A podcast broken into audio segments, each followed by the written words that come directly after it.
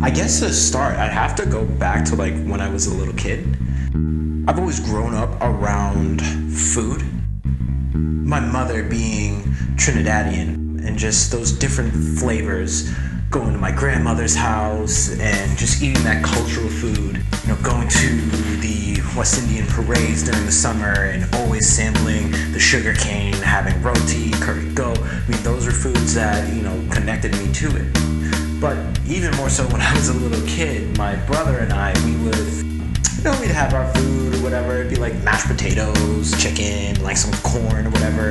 And I've always been somewhat of an entertainer, so we would play. You know, it would be like Trevor's home cooking show, and you know, I was five, so you know, mixing, uh, you know, corn up potatoes, and I think that I'm cooking, right? Um, but as I got older, you know, with between my mom and my dad and like my grandmothers and everything else, you know, I learned how to cook some basic meals, you know, some some some things like that.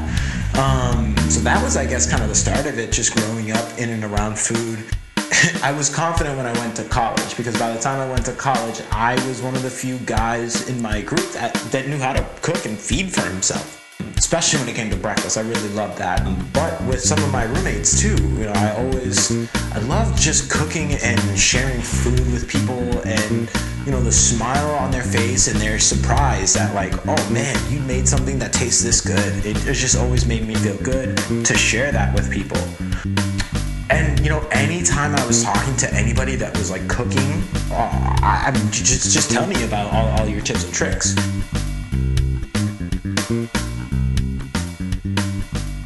That was restaurant general manager Trevor St. Pierre with his story about falling in love with food and the industry. Today we talk about the restaurant industry as an industry of passion and the impact that it has on both our personal and professional lives on the first episode of Knives Out.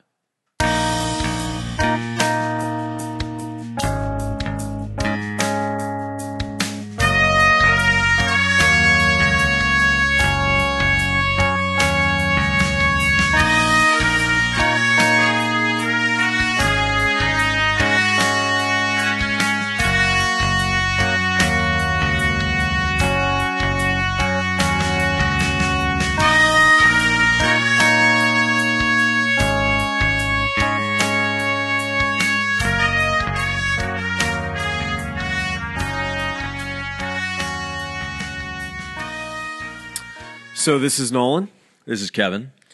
So uh, that first clip was from a guy named Trevor St. Pierre, who was a general manager under me for a number of years. Trevor was was just one of those people who had a natural talent for the industry. You know, you couldn't even you couldn't put your finger on why he was good, but he was just a natural leader of people, and you know everyone gravitated towards him. And to watch him grow from somebody who really had no experience in the restaurant industry to a general manager was just really impressive to watch and one of those things that you know really keeps me grounded in the industry. It's the thing that is my passion is you know above and beyond anything else developing people and you know watching people grow. Um you know someone and, and I can't remember who, and I wish I could, uh, said something recently that I really liked that the restaurant industry is one of the few industries where you could take ordinary people who might not make it anywhere else and turn them absolutely into superheroes. And while Trevor is the type of person who would make it at anything he applied himself to, it really is true, and that's something that uh, that I love about this business. And you know, we're gonna we're gonna kind of deep dive into that today. Well, yeah, I think it's um, one of the most gratifying things uh, that anybody, in, really in any industry, but for some reason it seems to be very prevalent in the restaurant industry, is um, having that that recognition from those people that go on to do different things, whether they grow in the industry itself or they take what they learned from here yeah. and move it on to what they're doing outside of this, right? Right.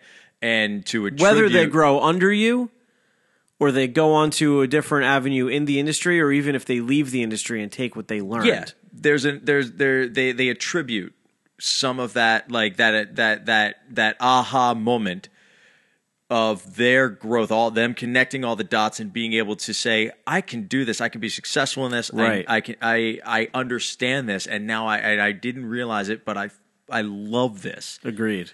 And having that like that that mentorship or that recognition back to back to you back to me like that's one of the that's that's the the hole in one golf shot that you, you you strive for and you get one out of every 100 or 500 Sure. people um you know we had it with Chris Brown some guy who um really came into us with no desire whatsoever to really do anything but he Yeah. just needed a paycheck Just wants to be a line cook. But we saw something in him that he didn't recognize in Immediately. himself immediately. And within three months, he was the AM of uh, a brand new location Yeah. for Within for a year, concept. general manager. And, Yeah. You know, a, a goddamn good one at that. and he cares and and I still I keep in touch with him still and um I- it, it's just it's one of the greatest feelings and one of the reasons like so the idea of taking passion from where we started that's the now passion right Right. So let's bounce back to Trevor and hear from him about how he got started and fell into the business. So I ended up working at a local Five Guys restaurant, and it was fun, man. Like they set me on the fry station, and that was cool. But I- I'm very talkative, and I just love interacting with people. So after a while, you know, my boss at the time was like, "Well, what if we take Trevor off of the fry station?" That was like the best decision ever because they just told me be as personable as you can. But you know, I really took that customer service, which after I met Nolan, I learned is guest engagement, really what I wanted to be doing. Took that to a whole other level. But, you know, I just wanted to do everything. And I made sure that I got trained on everything. So a lot like Chris, you know, Trevor fell into it. He wasn't looking for a career in the restaurant business. It was just here it is. it Here's was a out job. of necessity Out of necessity. yeah I mean, it, it wasn't entirely dissimilar for me. What? How about you? Yeah, no, my my story follows Trevor in, in a lot of ways. There's a lot of parallels. Um, I had exposure, in, you know, to cooking and, and just being present in a kitchen um, early on in my childhood, going over to my grandmother's house and. Um, you know, she would sit at this table in the corner in the kitchen with her little espresso, and it would always Right. have something cooking on the stove. And Yeah. um, you know, being in the kitchen with my mother, and then you know, going a- after high school, I, I worked in a lot of retail um, positions. Right. After high school, I started getting into the food and beverage industry, working at restaurants. Uh, I've dabbled a little bit in back of the house. I did bar. I was out from my retail background. I I was on the floor a lot Right. Um, and I started to I started to unknowingly pick up a lot of information. Um, I showed that I already had experience in in in back of house. I was able to do things immediately, learn quickly on, Right. on the line. So so I would get promoted to other positions very quickly. Um, I was able to learn the bar really fast because it was just essentially production mixed in with a little bit of showmanship and, and Right. front of house. And you know, I, I, I worked through the industry that way for a pretty long time. yeah. But then I came across a chef. Now I, I had some I had some mentors and people who who guided me and showed me some things in the retail industry for a couple of years here and there. But it wasn't really until I worked with this one chef that he like like us with Chris and you with Trevor, he saw something in me and he took the time to pull me aside and show me things that nobody else was taking the time to do Right. and things started to click. A lot Yeah. of pieces start to fit together. And I started to realize all those experiences that I had going all the way back to the time I spent in the kitchen with my grandmother. Um, and and they all just pulled together. And Yeah. and it was at that point that I discovered, hey, I got this passion for it. And then that's when I really dove deep in saying, I want to learn everything. So just Yeah. like Trevor, Trevor was saying, show me everything. Show me about this position. When you when you get that click in your head, you want to learn everything. Yeah. I did everything for I, I spent extra shifts doing dishwasher, I bus I I all the jobs that you you thought were stupid and below you because you were just Yeah. a, a I dove so far into every single one of them because it, it, it just became a home to me. I, Right. I discovered this is where I belong in, a- in some way. Right. Um, it started out as a job as a necessity. I needed a job. It was easy to wait tables. And then I had a mentor that was able to show me what I didn't discover in myself. And it was sky's the limit from there. Right. How about you? Well, you know, I I worked in local restaurants growing up just because it's where you worked, right? Like in Yeah. the neighborhood I grew up in, it's where you worked. So I I grew up in an area that went through a lot of social, economic, and class changes over the course of time that that I lived there. Um, but it was considered the restaurant district of the city that I grew up in, and you know all the kids if you if you worked, you were waiting tables, you were bussing, you were running food, you were dishwashing. So I did that. Um but it's not steady, you know. They have like a hundred kids working in the restaurant, and most of them are hiring their family members and the cousins and and whatnot. Sure. So you got to find something else. So I went and worked at this retail place for a little bit, and I worked at a barber shop sweeping up hair, and you know, um, Wegmans opened.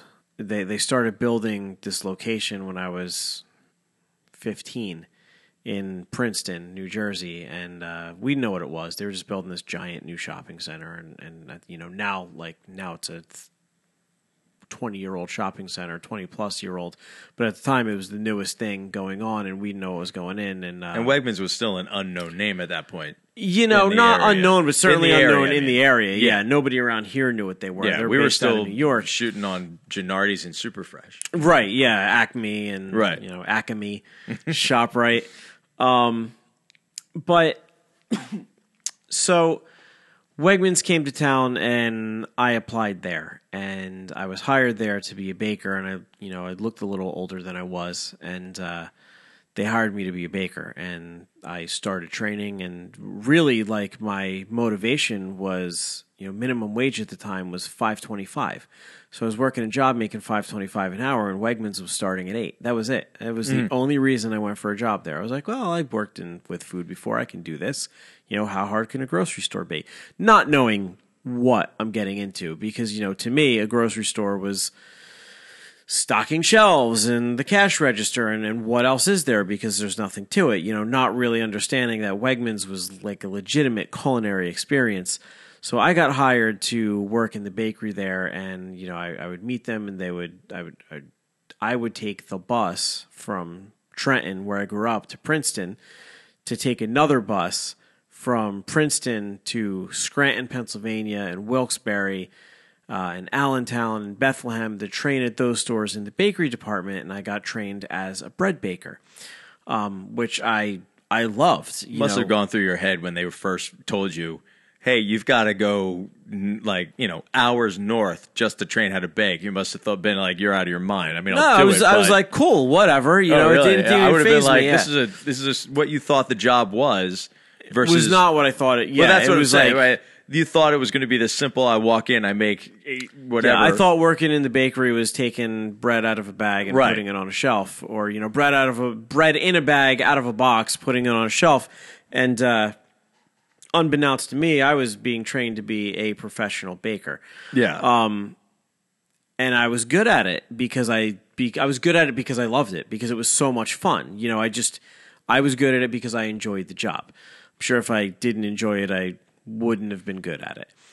there's also something to be said about not realizing that level of um, uh, responsibility. Right. Right. So you're young, you're thinking you're just going to go in and, and literally, like you said, take bread out of a bag and put it on a shelf. But then somebody sees something in you and thinks this person can actually hold this level Yeah. of responsibility and be this creative person that warrants our brand. Right. That's that actually is very exciting. Yeah. There, there's something to that. Yeah. So what what happened was when I got back to my home location, they realized I wasn't 18. And they pulled me aside and they said, "You you can't do this job." I was like, "What are you talking about? You trained me to Right. do this job." They're like, "You can't you can't use the oven, you can't use a mixer. You're a minor."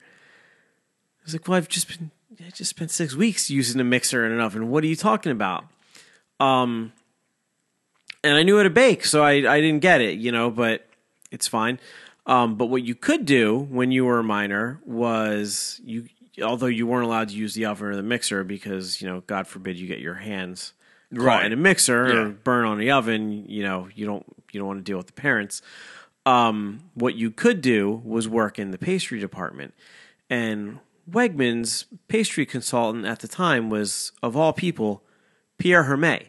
So I learned pastry at 17 years old from Pierre Hermé, which I, I mean, how many people in the world can Right. say that they learned pastry from Pierre Hermé, let alone sure. you know literally learned from someone who's considered to be the greatest patissier in the world. Um, so I did that, and I worked in pastry, and then I moved back over to bread when I was 18, and I uh, I got involved in a program that Wegmans had called Management Internship, and I spent a year as an intern until I was given a department, and I oversaw bakery production within the department as what they called their category category leader. Um and you know from there it was just it was off to the races. I moved over to Prepare Foods. I became a chef in the prepared foods department and then I got scouted right out of my home location to a uh, to another restaurant company that was moving into the area and recruited me right out of my store and you know so began the progression to general manager and multi-unit manager and you know eventually vice president of a restaurant company and uh, all just because i was in the right place at the right time and happened to love the job that they taught me I think that's really interesting and and and actually unique to be able to have that that moment, right? yeah happen so quickly. You know, I, I, I think I think I can confidently say that most people who get in the restaurant industry stories follow probably a little bit more like mine and Trevor's where sure you know, we, we get into it out of the necessity, right, of a job, which is something that you did as well. Yeah. But time does evolve, right? Trevor worked at one job, they moved him around, and then it wasn't until they connected him to you and Matt at the other job, at the other business, Yeah. that it really started to come together for him. Me, I worked at a slew of different restaurants, a lot of full service, all full service right um, you know, and, and again, yeah, I moved up in different positions and I and I and I worked in a lot of areas, but nothing really was understood to me until I had hit that mark with that guy. So I think there, there's actually something really intriguing about that that you were able to. you know to. i i can say that i did have a similar experience there though because while i was at wegmans like yeah i did the bakery thing i did the pierre hermé thing um, but it really was one individual who till this day you know if i'm being honest i owe my entire career to one person i've had a series of mentors a series of people who taught me more than i could possibly explain um, I don't recog- I, I don't not recognize how lucky I am, right? sure, You sure. know, I'm Come on. extremely lucky to have found something that I'm good at and that I'm passionate about. And there have been four or five really key people. You know, I I am very good at what I do. I've been extremely successful at what I do. Um, but I absolutely beyond a shadow of a doubt, stand on the shoulders of giants. I have been fortunate enough to work for, in various capacities, some of the absolute best people in the industry. Whether I've liked them or not, that is the reality. yeah. You know, I worked. I worked side by side with Danny Wegman. I worked side by side with Ron Shaich. I worked side by side with Pierre Hermé, with Bobby Flay and and I'm fortunate to have those experiences. I mm-hmm. love all those people. Um, right, right, You know, I definitely liked some of them way more than others. right. Yeah, But having said that, I, I recognize how fortunate I am, and even from those negative experiences, I still learned a lot. That while I shouldn't say those negative experiences, even those experiences which were negative, I still learned a lot and took a lot away. But I definitely stand on the shoulders of giants. But if I could narrow it down, you know, there is absolutely one person, Rob Murphy, who taught me at Wegmans and really took me under his wing. Mm-hmm. And you know, just came to me and who said, himself? who himself was taught by Wendy Born from Metropolitan Bakery. So, you know, that's that's kind of my bakery lineage is you know, I'm an indirect descendant of of Metropolitan Bakery by mm-hmm. way of Wegmans Bakery because this guy Rob who grew up in a similar manner to me, fell into the industry, fell in love with the industry and found a path for himself saw that in me and took the time to pull me aside and said, Look, man, you can do something with this. You're good at this. You have a future here. Let me show you this stuff. Took me under his wing, developed me into a rock solid baker and then, you know, a, a production specialist and within a matter of months I'm I'm running the entire bakery department. It's, something that I just never even thought I would be able to do. My I thought I was going to go to art school and, you know, become a designer and do product design and development for other people and uh you know, had I not interacted with Rob, I might be I might be in the restaurant industry, but certainly not in the capacity I was. I'd be in the restaurant industry because it would be what I had fallen into when I graduated with a degree that didn't exactly get me a job. Yeah, um, But you know, luckily I, I met that person who was an immediate impact on the entire direction of my life from that point forward. And you know, everything that I have achieved beyond working for Rob, I achieved because I worked for Rob. sure. And and that was the single definitive point of my career above and beyond any other experience I had, you know, at 17 years old.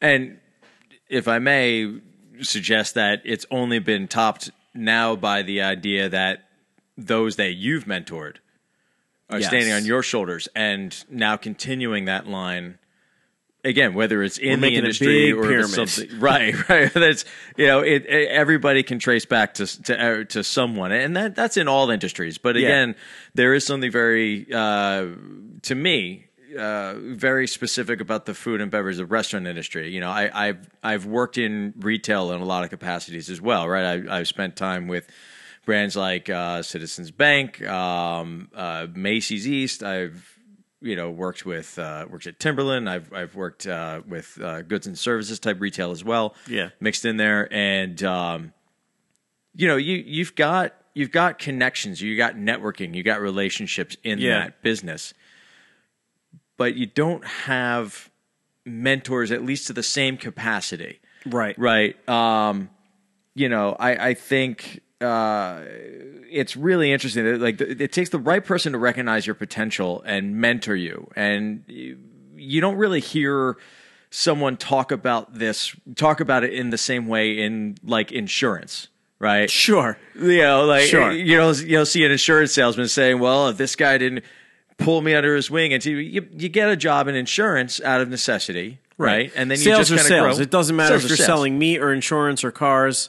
Right. You know, retail is retail. Yeah. Granted, some retailers are way better than others because they deliver a better a better guest experience. totally. But and that is a part of it. Sales are sales. But the industry, but as far as like discovering that passion, you don't hear somebody talking about a passion for insurance and having that uncovered in them by a. It's this artistic side, this this creative side, and having that immediate recognition, and having that you know that trace back to familial, you know, uh, uh, foundations. Yeah, our industry is really unique. Our industry is unique in a way where it provides the opportunity to develop people in a way that other industries just don't. And you know, we're we're not singular in that sense, but we are unique. There's only a handful that do that. But Speaking of that path of development, let's bounce back to Trevor and hear a little bit about his. Moved out to New York and I just started looking for work. So it was getting crazy, you know. I started getting desperate. I'm like, hey, I need a job. So I, I called home. And the franchise owner of Five Guys called the franchise, or, or the owner rather, of this place called the Taco Truck. So this restaurant was located in Hoboken, New Jersey, which was, it was a little bit of a trek for me to get there. But either way, you know, I decided, let's go. You know, I really just wanted to be a part of what was going on at the taco truck at the time. Um, because when I got there, it, it was a family. People like, it, I mean, walking into that open kitchen and hearing music and watching this group of people just like sling tacos. um, it was awesome. It looked like a lot of fun, and I really wanted to be a part of that they ended up putting me on the expo station and that was something that i felt really good about because i was like oh man i'm in this epicenter and i'm getting to communicate not only with the guests but with everyone else behind me and it was another thing of like allowing me to control that bottleneck. I wanted to make sure that we were all able to just keep moving but i didn't want anybody to be overworked. Eventually i was made a like a shift manager quote unquote general manager for their seasonal location in, in manhattan and right around that time, I think that's when I met Nolan, um, which Nolan came in and changed the game in such a great way because he provided us with structure and with some really cool methods of training. And then I got took under Nolan's wing a little bit, which was really awesome. Um, you know, I, to this day, I, I I don't know if Nolan knows it, but I joke about it all the time. You know, that dude's definitely a, a mentor of mine, um, just for not only the things that he's taught me um, in the food industry, but just just in life in general. But Nolan was the one that taught me not only of like, you know, this is how you manage people in the restaurant industry, this is how you lead people realistically, but Nolan taught me how to not only just read a profit and loss, but understand a profit and loss report. You know, I was taught how to how to look at the report and see like, hey, when certain food costs are high, well, why? You know, and, and how to dig into that. And those were some challenges that I, I kind of enjoyed. Um, you know, I really enjoyed sitting there being like, why why is this cost so high? Because we should be so low and trying to investigate everything. But I also really enjoyed leading a team. And that was the thing that I enjoyed about Nolan's management style was that you know he was always telling us we, we lead people we manage systems and that just rang really well with who I am at my core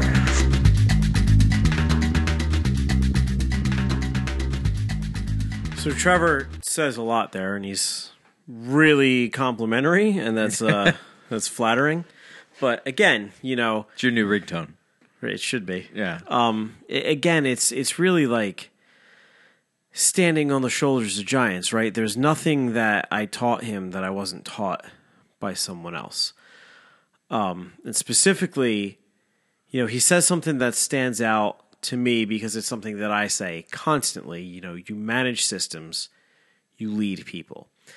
And that's an adaptation of something someone else once told me. And, you know, again, going back, uh, going back to Rob Murphy at Wegmans, Rob used to say, anyone you need to manage is someone who shouldn't be on your team.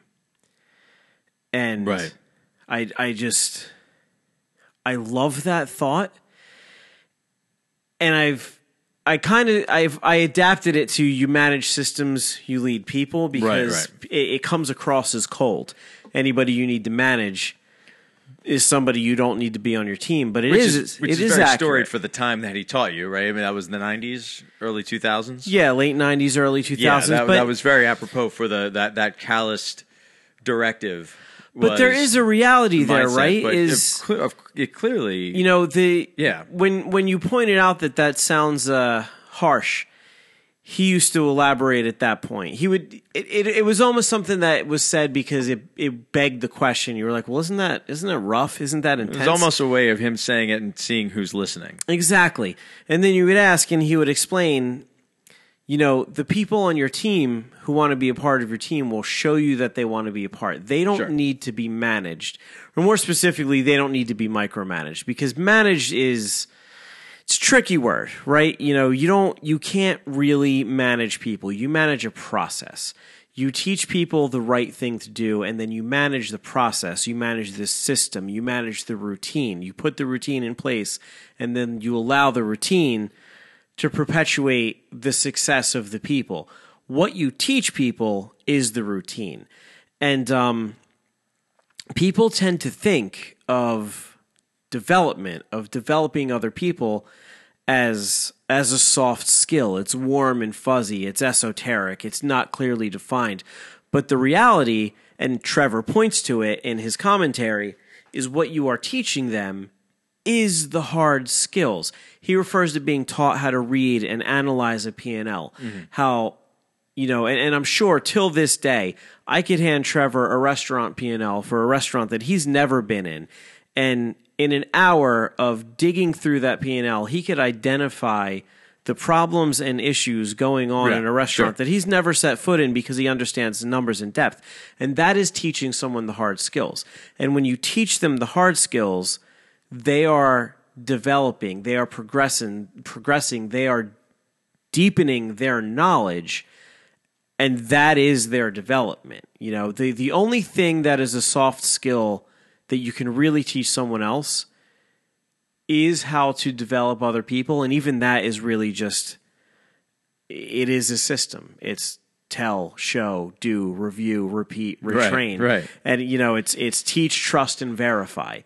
And you know, teach, trust, and verify is a soft skill, but tell, show, do, review, retrain are hard skills. And even even people development at that They're level, programs. Right? Even Yeah. people development at that level is a system that you manage. So you manage the system, you lead the people. And when I would say, Rob, what do you mean? Anyone who you need to manage is someone who shouldn't be on your team. Well, if you need to manage them, they don't care because you should be managing the system. You should be managing the Right. process. And the people should be motivated to do it because once you teach them and once they have the skills, they should become self motivated. And when they are self motivated, they begin managing the process for you and they begin delivering the results.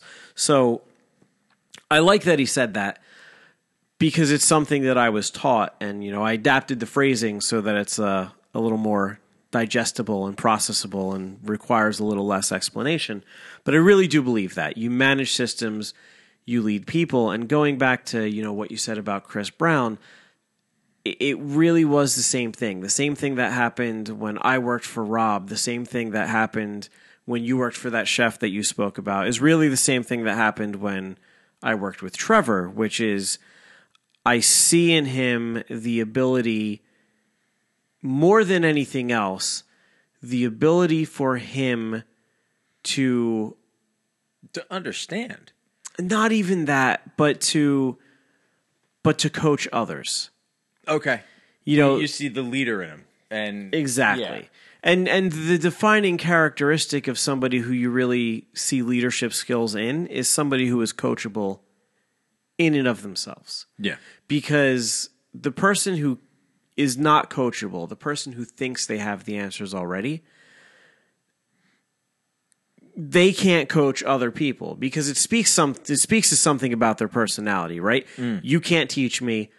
I know the answers is not someone who is going to coach someone else. It's someone who's going to manage someone else. It's someone who's going to tell the person what to do. This is how we do it. This is how I want it done. And there is a time and a place for that. Absolutely. Sure. But the person who directs rather than guides doesn't have the respect of the people who they are directing. And the person who guides rather than directs builds the trust and the respect of their team and creates a whole team where they're managing the process, but they are focusing on developing the individuals on that team. And the results just become a byproduct of the development of those people. Yeah, and and to to piggyback onto that, um, for me, I, I I recognize in my experience from both wanting to you know wanting to follow a leader or recognizing how people how I have led people the best right is that idea of lead from the front lead by example it's never been the people who got on the line with me necessarily during a shift Right. the lead by example are the ones who still, even though I hold them at a higher at a higher regard and and and I I'm in awe of their skills and, and where they've gotten in their career and what they can show me, they still have a passion to continue learning the things that they don't know. Yes.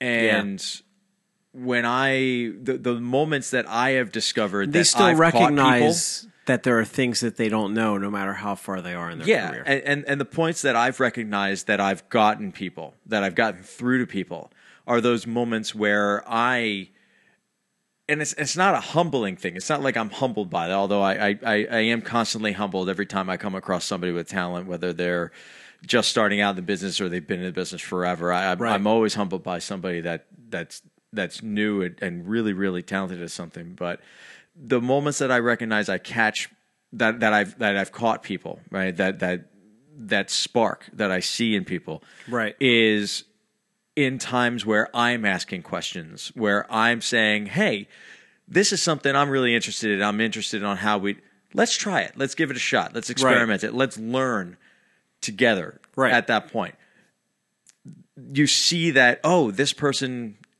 is or has been just like me in this moment right. and that's something that I saw in that chef that caught my eye and, and really took me under his wing. Right. And you know, oh, he taught me how to read a P&L. He told me how to work with inventory and uh, with vendors and invoices. And there were times though that we were like in the office together and he's showing me he's showing me how to input the the information from the invoices into into their system and he's like hey you know what we got this thing by accident let's go and learn about this product let's go and learn about this thing Right. and it was from that moment I was like, "Oh my gosh, I you're still learning too." And it, and it was experimental and it was fun and it- Right. and that's what clicked for me. Um, and so that's part of what that that whole uh, showing how to comes into play, right? You have your systems and you have you, you manage those, but showing the people, teaching the people, leading the people, I think comes from that discovery. It comes from that um, asking questions yourself and showing that vulnerability in in your expertise. Yeah, uh, I to really add some additional color to that. The company that I'm with right now, um, you know, I've I've worked for not a tremendous amount of companies, but certainly a Well, it's the restaurant industry. Everybody's got at least yeah, 20 it's the restaurant industry. I don't know about twenty, but Exaggerated, but you get so you know, definitely over twenty concepts for sure, but not Right. twenty companies. Sure, sure. Anyway, the the company that I work for right now, um, it's the most endearing thing about it to me is the owner of the organization. Um, and it's a it's a fairly large organization to dramatically understated. uh, it's a fairly large organization, and the person I work for is incredibly successful.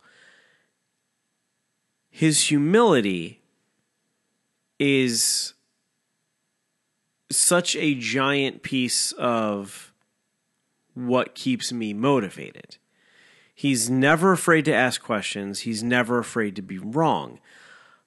an antithesis to the last. I would, I should, I say at least the last two. if not yeah, the I mean, three quite honestly, the worked for. antithesis to the majority of people in his position that I've encountered Yeah. in the industry.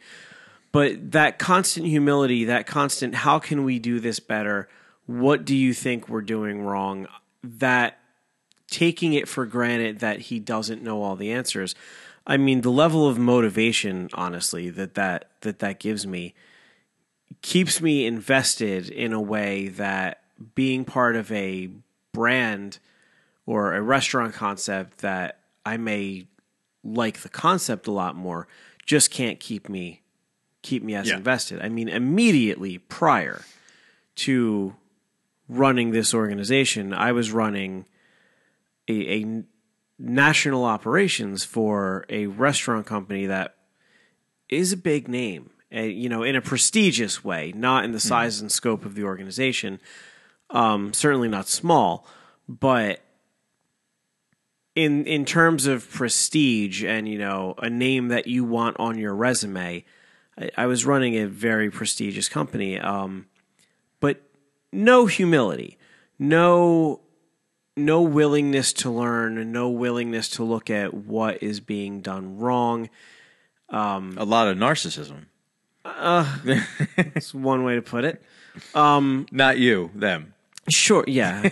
no, you know, really really no willingness to look at the opportunities that exist with, within the organization itself. And and I find that a lot. You know, when you bring on someone at at your capacity or my capacity, typically that happens with an organization because they recognize that there are opportunities, that opportunities exist. Yeah. that you know we're doing we're operating we're marketing we're building a brand we're building a restaurant organization we're focused on service we're focused on x y and z. But you know we're just we're not hitting the targets we need to hit in the way that we're we would like to hit them. We're not hitting our prime cost. We're not hitting our food. We're not hitting our labor. We're not knocking knocking it out of the field with the customers we're not you know, we're not hitting the food quality that we want to hit. We need to improve our chefs. We need to improve our service. We need to improve our sales, you know, whatever the case may be. And then someone like yourself or myself gets brought into that organization and it's like, well, what can we do different? And you say, well, this is what you can do different. Mm. And instead of the humility of, okay, well, let's explore what we can do, what you def- what you find very often is resistance. Very much It- so. It's, well, that's my idea. Well, I mean, I didn't work here yesterday. So whose idea is it? it? It's your organization, right? So they're your ideas. Um, look, you know, I have a lot of confidence in my ability. But unless you're willing to be wrong and willing to make concessions and make improvements, you know, you won't improve. There's, there's, I, I forget who said it um, but somebody said to me a long time ago if you have not considered the fact that you could be wrong, then you don't have a valid point of view. Your point of view is only valid if you have deeply considered the fact that it could be incorrect. And I just don't find that level of humility in a lot of people who own organizations. I shouldn't say who run organizations. You don't find that level of humility in most positions. Period. yeah, that's, In- in a that's restaurant, accurate. You, you know, you get Yeah, I mean, from from dishwasher through everything. you know owner operator through VP of ops through Right. you know whatever. But specifically ownership, you're right. It, that's that's a very rare find. it is a lot of people get into the restaurant industry from an ownership perspective. You know, we we talked about how people fall into it in normal circumstances. You know, I you know I fell into the industry in in production, working in working in the kitchen, working in the bakery, and through a 20 plus year career, I'm now the executive vice president of a national restaurant company. I still fell into it, mm-hmm. right? Sure. People people get into it from an ownership perspective, not always, but often. People get into it from an ownership perspective because they want to own a restaurant. Ex- I was just And about to. Yeah. They have expendable cash. And they want to say they want to bring people in and say, "Oh no, no, I, I'm part owner of this, or I own yeah, this. I And- own this place. Yeah. This is mine. Sure. but the lack of humility that comes with that is sometimes off-putting and um you know there there is just a reality where it's not you know it's it's a funny comparison it, i don't intend it to be as humorous as it will be but you know if, i guess everybody who's going to listen to this because it's industry specific right Right. everyone has watched ratatouille and Yeah, and yeah. there's that scene where Linguini walks into the restaurant and I, I cannot remember the uh is it a female lead if it's animated? I, don't, I don't know. I don't know if it's a female lead if it's animated, but the the counterpart, you know, Sure. the, the love interest is like There you go. You know, you Perfect. think You Not think, of the rat, by the way. Of- right, right, right. yeah. You think cooking is fun? Like you think it's cute? Like mommy in the kitchen? yeah, It yeah, not yeah. like that. And and there are so many people with expendable income or expendable money who get into this industry because it's like, well, I know how to cook. I'm a good cook. You know, it's like Jimmy at the water cooler in the office is not a stand-up comic. He's just funny standing around the water cooler. Right. Billy at home, who's a great cook when he has friends over, is not a chef. And it's it's not the same. I worked same. with a very specific mom and pop restaurant guy a few years back, and who had that same thing. And there was there was an exotic nature from him because he Sure. was European, sure. and uh, he sold some people. Now he actually did this in three different states, and all three places failed. Uh, so it was kind of cyclical, but he would he would go and get these people to invest in him because of his idea. He was very charismatic. He could sell ice to an Eskimo kind of guy Sure. Could do maybe like one or two dishes really decently. Like I, those dishes he perfected. I'll say. Yeah, yeah. Sold these people, but but then went in and the place would fall apart. And Yeah. no, and that same passion. He wanted to say he owned a restaurant. He wanted to be that guy. He would walk around the dining room, telling people, um, you know, hey, this is my place. Look how charismatic I am, and he would woo all the guests. So after a while, they didn't even care that the food was garbage. Yeah. they just kept wooing because it was that that relationship, and they wanted to be friends with the owner. Well, that still didn't last that very long. Well, even even and it got to a point real quick where he would actually go to those guests eventually because the place was losing money, and Yeah. he would ask them if they wanted to invest in the restaurant. yeah, that's that's not something you can do. No. I mean, you see so many owners who hire people in a operations or marketing leadership capacity and they are offended by the fact that the person who they brought into that role wants to alter their plan. You know, they're seeking validation. Well, you're not going Right. to make more money by seeking validation. You're going to make more money by running a business that that appeals to the clients and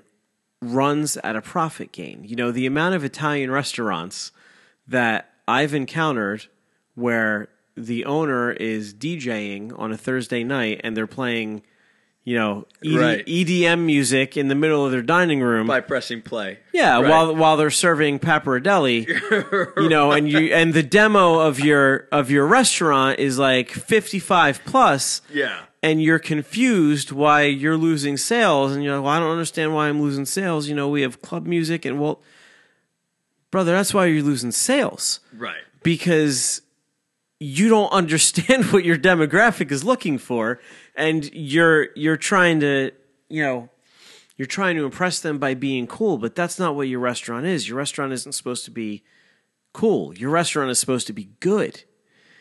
And those are not necessarily the same thing. No, and and I and I love that you're you're now steering into that direction because that's that's the next that's the next uh, um that's the next maturation of this or evolution. That's the next evolution of this conversation, right? sure Taking passion, getting involved, recognizing that passion, getting involved in the industry, right? In in in whatever area it is, yes uh, production, ownership, etc. Taking a passion, translating that into success, into into into Yes. a business. You know, and, and coming there's there's there's a ton of examples of people who came up in the industry from that passion. Maybe didn't start as an investor to say I own a restaurant. Maybe came up in the industry and opened something, but at the same time also didn't have that that acumen, that business training, that that Yes. mentorship. Yeah. In order to still maintain and, and grow that passion, right? And so in both scenarios, a similar thing occurs where Yeah. they end up overcompensating and then starting to get lost and cut in areas that they shouldn't cut and Right. start to play EDM music at 6 p.m. Right. when the dinner isn't even stopped, you know, and and and you've got a, a 50 plus crowd not knowing what to do right, right? yes Um, so then you then then you take it to the other side of the of of the industry where it's the and I hate to use these words because they denote negativity, but the callous, very operationally focused, structured, systematic business Yeah. of restaurants The chain. which is well no i mean that that can you can even have independents that that work that way but They're where- few and far between. but it takes but there's a, there's a passion that takes well the, the the places that are fledging they try to go that direction Right. right because they're overcompensating right. so in in either direction though there's no like you don't describe a passion in a P&L right Right. Your P and L should be a byproduct of the passion you bring to the table. right If you do it right. And you know, you said a minute ago that's really like the next maturation of the conversation, but in a lot of ways it isn't. It's really the bringing it full circle. Because the full circle piece is by focusing on what you do well, by doing that well, by being passionate about it and focusing on developing the people who work for you and teaching them, bringing them under your wing and showing them how to do those things well, you will inevitably draw your target demo. You will inevitably put out a good product. You will inevitably grow your sales and manage your controllables.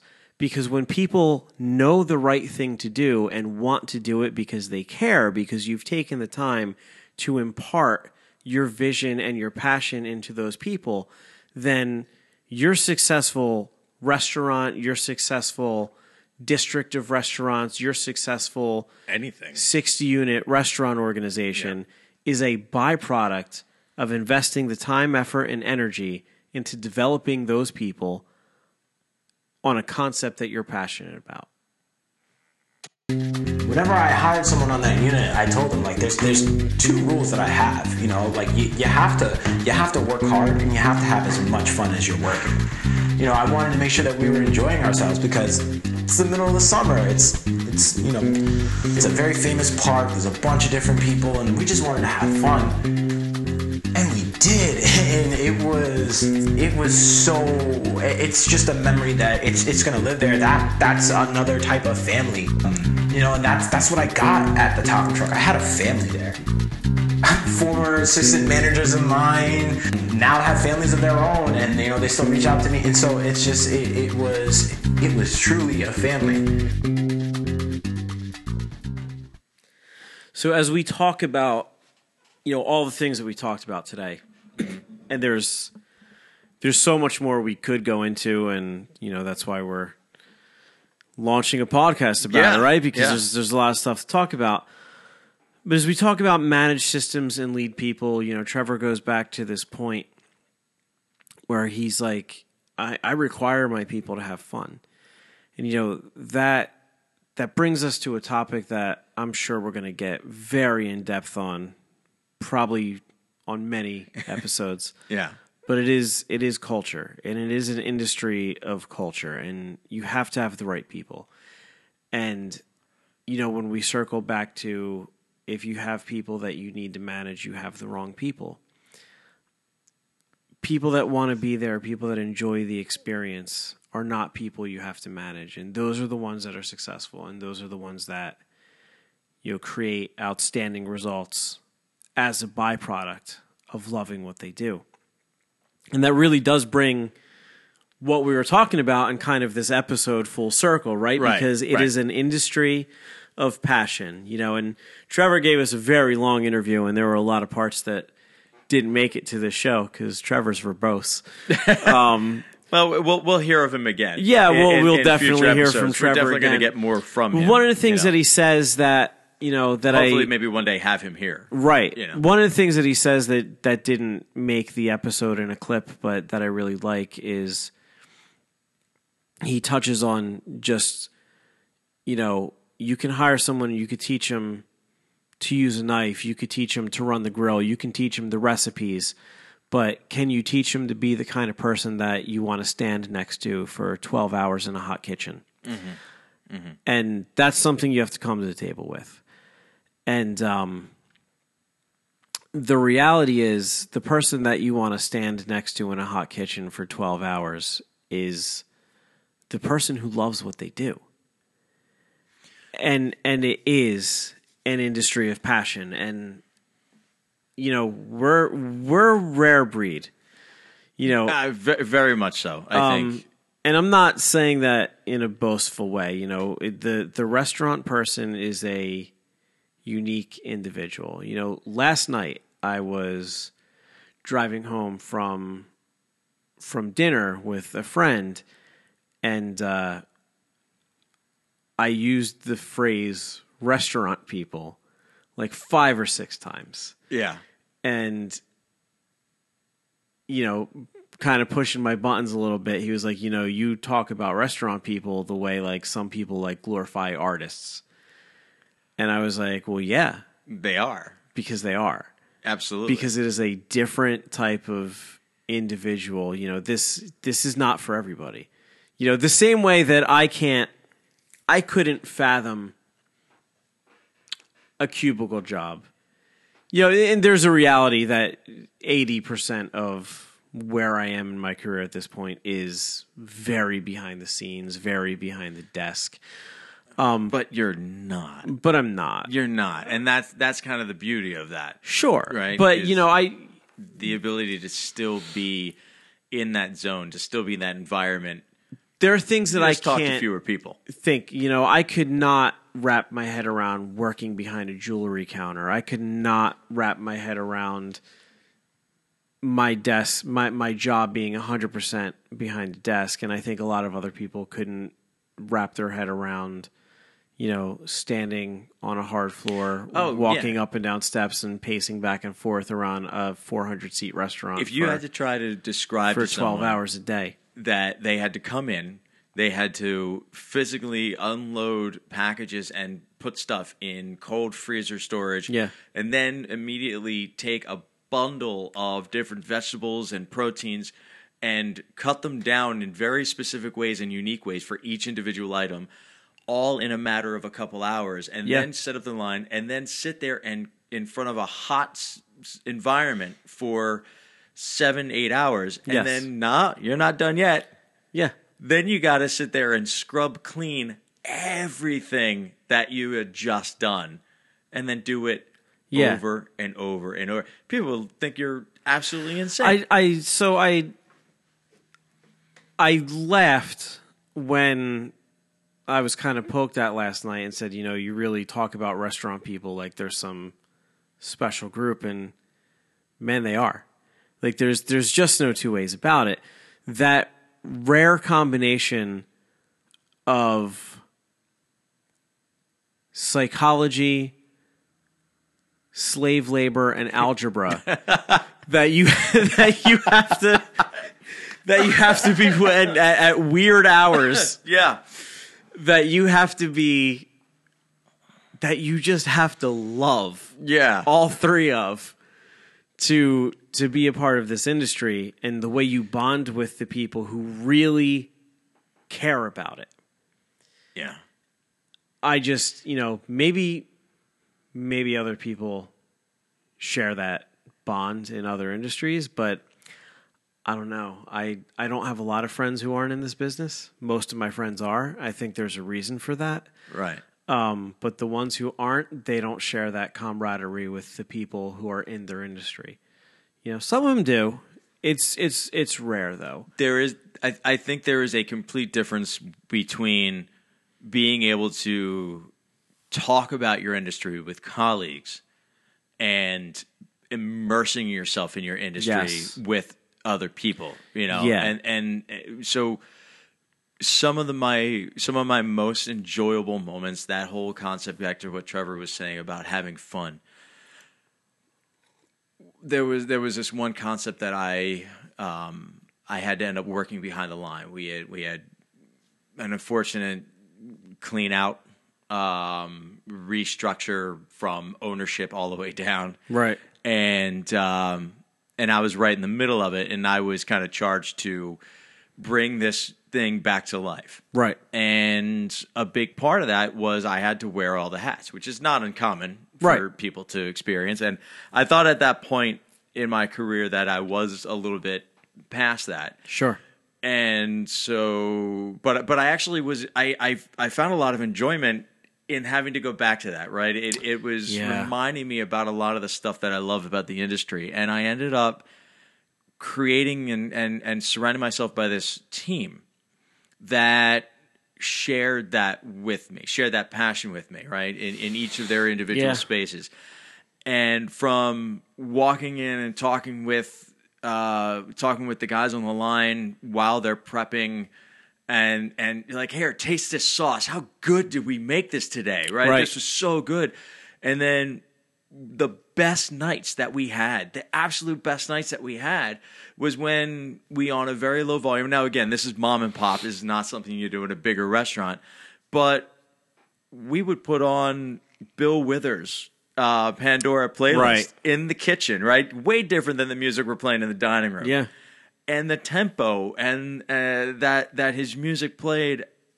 We just had a blast Yeah. at our stations, and we were smiling and kind of moving and and dancing as we cooked, and we didn't even realize seven hours went by Yeah.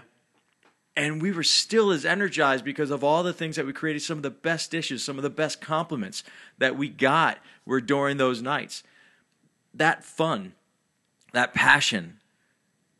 We were following the systems. We were following the recipes. We didn't go when it came down to brass tacks and doing the night the way we were supposed to, keeping the guest happy and consistent. Right. Nothing changed Yeah. but the food was better. The environment was better. Right. The vibe was better. We had fun. It was. It's what keeps you Yeah. going. I mean, even now, the bond that I have with the people who I came up in this industry with is like, you know, it's uh, it's very band of brothers, right? Right.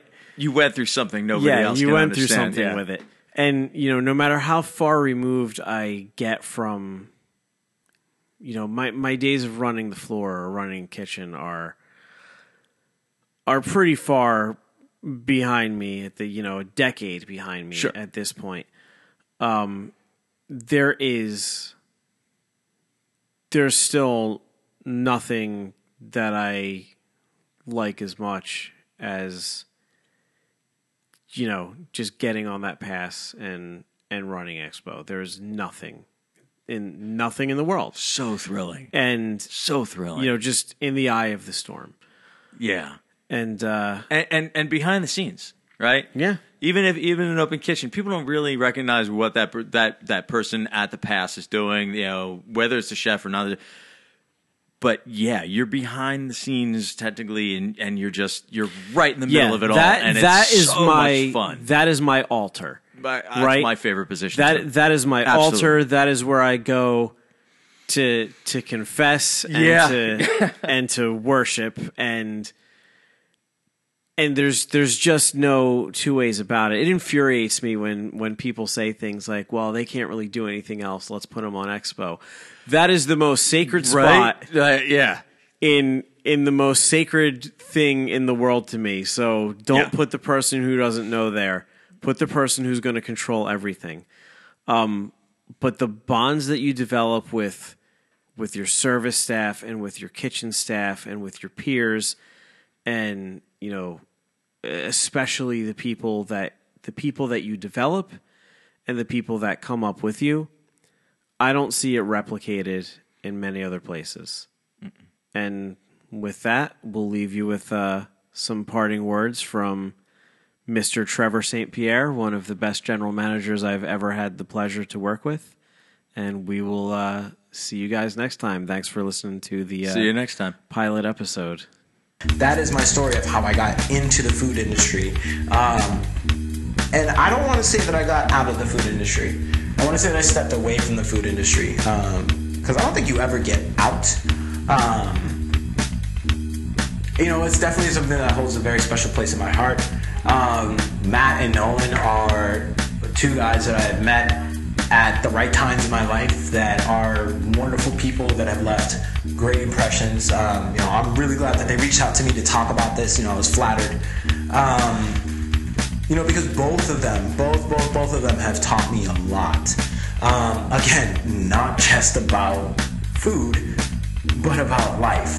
even till to this day. I mean, it's it's it's you know it's a strong bond, and and that's that is I think my favorite thing about the food industry is the bonds that you make. And I think that you make those bonds a lot better and a lot stronger than you do in a lot of other fields.